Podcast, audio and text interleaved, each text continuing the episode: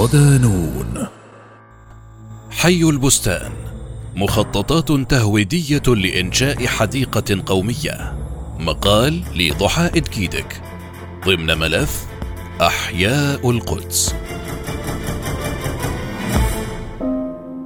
يناضل المقدسي في حي البستان بشكل يومي للدفاع عن حقه في الوجود والبقاء في منزله المهدد بالهدم بين ليلة وضحاها.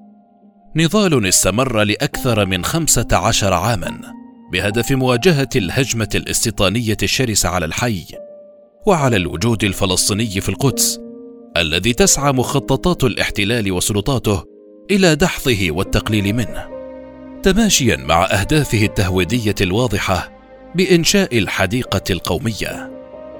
بالتزامن مع انتهاء المهلة التي حددتها سلطات الاحتلال الاسرائيلي لهدم منازل المقدسيين في حي البستان ببلدة سلوان الواقعة جنوب أسوار البلدة القديمة مباشرة.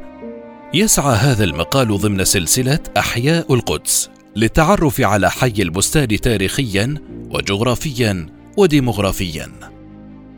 يتمركز حي البستان في قلب بلدة سلوان مجاورا للمسجد الأقصى من الجهتين الجنوبية والجنوبية الشرقية. ويبعد عن السور الجنوبي قرابة الثلاثمائه متر ويمتد على مساحة سبعين دونما ويسكن في الحي نحو 1550 نسمة. وتعود تسمية الحي بالبستان كونه كان فيما مضى أرضا لزرع الأشجار المثمرة خاصة أشجار التين ذات الطعم الاستثنائي التي اختفت بالتدريج منذ احتلال القدس عام 1967 سعت سلطات الاحتلال منذ عام 2005 لهدم الحي بحجة بناء حديقة قومية مكانه إلا أن عائلات الحي ومن ورائهم المقدسيون خاضوا مواجهات مع قوات الاحتلال لمنع ذلك متى بدأت القضية؟ يعرف المخطط العمراني المخصص لبلورة العلاقة بين الصيانة والتطوير في حوض البلدة القديمة حي البساتين كمنطقة مفتوحة يمنع البناء فيها. ولم يسمح في المخطط ضم أي منازل لأهالي الحي باستثناء مبان معدودة كانت قائمة فيه عند التصديق عليه عام 1976 على مر السنوات عانى الأهالي من مشاكل في تصديق الخرائط الهيكلية ونجحت بعض المحاولات في مناطق محددة من سلوان. إلا أنها لم توفر منطقة لازمة لتوسع الحي ولم تزد من حقوق البناء فيه. ومع تزايد الاكتظاظ في سلوان بدأ السكان البناء في الحي مجبرين. تلقت الغالبية العظمى من التسعين منزلا الموجودين في المنطقة الخضراء المفتوحة أوامر بالهدم.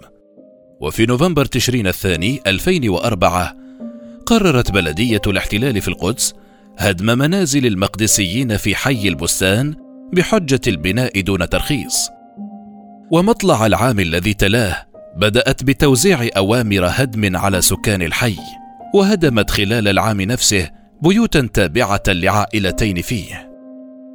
إثر ضغوط دولية، وافقت بلدية الاحتلال عام 2006 على تعليق قرارات الهدم، لحين قيام السكان بترخيص منازلهم، وعند قيامهم بتقديم مخطط هيكلي للحي، رفضته سلطات الاحتلال بدعوى ضروره الحفاظ على تلك المنطقة على أنها مفتوحة. عام 2009 اقترحت بلدية الاحتلال إجلاء السكان من منازلهم طواعية إلى منطقة أخرى. إلا أنهم رفضوا ذلك بشكل قاطع فقدمت بلدية الاحتلال عام 2010 مخططا جديدا لإقامة منتزه سياحي حديقة الملك في حي البستان ليكون استمرارا مباشرا للحديقة الوطنية لمحيط أسوار القدس وما يشبه توسيعا لها. وورد في كتيب عشية الإعلان عن الحديقة الوطنية التي تسمى باسم حديقة الملك تخلد وتحفظ المكان الذي كان حسب الترويج الصهيوني بستانا للملك داود. وصفا للرؤية المتمثلة وهي تحويل حديقة الملك إلى حديقة مزهرة إلى جانب حي سكني تنشط فيه المطاعم وورش الفنانين وحوانيت التذاكرات والفنون المحلية وغيرها. وجاء في المخطط أنه يجب هدم المباني القائمة غربي الحي 22 منها على الأقل من أجل تطوير الحديقة فيما سيجري تأهيل المباني التي في شرق الحي وهي نحو 66 مبنى. وسيجري توسيع حقوق البناء في هذه المنطقة. ومن المفترض بهذا التوسيع أن يمكن السكان الذين سينقلون من غربي الحي من بناء منازلهم الجديدة فوق المباني القائمة في القسم الشرقي أو على اراض خصوصية إلى جانبها. لكن المخطط لا يذكر كيفية حدوث هذا الأمر على أرض الواقع. إضافة إلى ذلك تقرر إقامة مبنى عام يحوي مدرسة ورياض أطفال ومركزا رياضيا وغيرها وتنظيم البنى التحتية في الحي للطرقات والمياه والمجاري والكهرباء.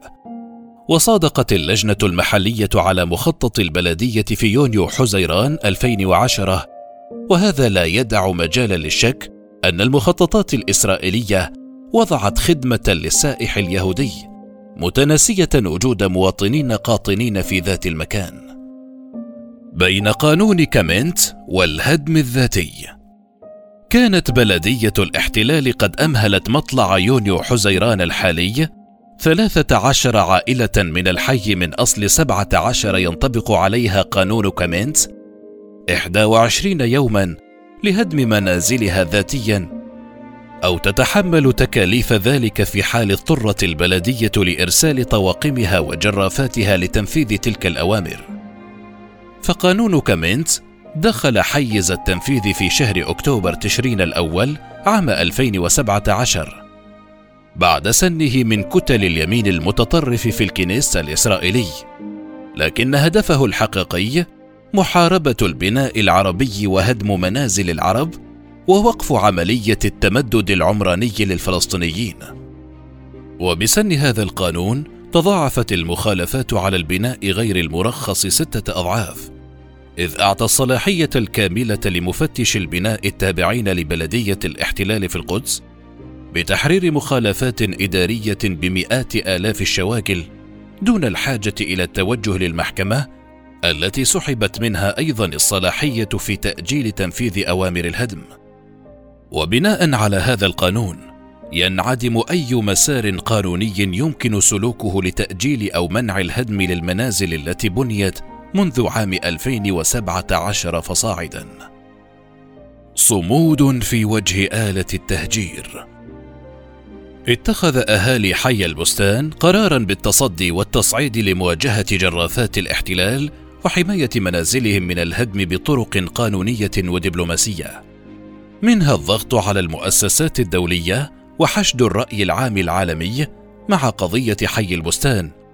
وازداد التفاعل على مواقع التواصل الاجتماعي بوسم أنقذوا سلوان أنقذوا حي البستان.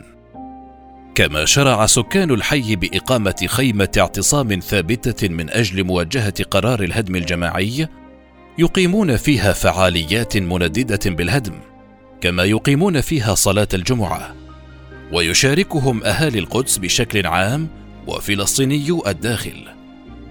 تشكل نسبة الأطفال في الحي 63% اليوم ما ينذر بتعرضهم لنكبة جديدة وطرد وتهجير رغم مخالفة هذه الإجراءات للقانون الدولي. لكن الاحتلال يصر على فرض وقائع جديدة على القدس وإحلال المستوطنين إذ يتبع الاحتلال وسلطاته في حي البستان سياسة الهدم الجماعي إلى جانب الهدم الفردي الموجود بشكل شبه يومي في أحياء القدس.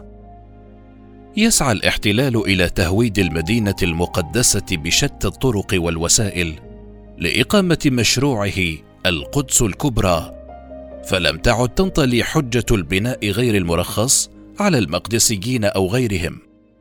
فالهدف الأساسي ليس التنظيم والتخطيط إنما استمرار عجلة التهويد وتغيير معالم المدينة المقدسة وإنشاء الحدائق التلمودية وإفراغ المدينة من سكانها الأصليين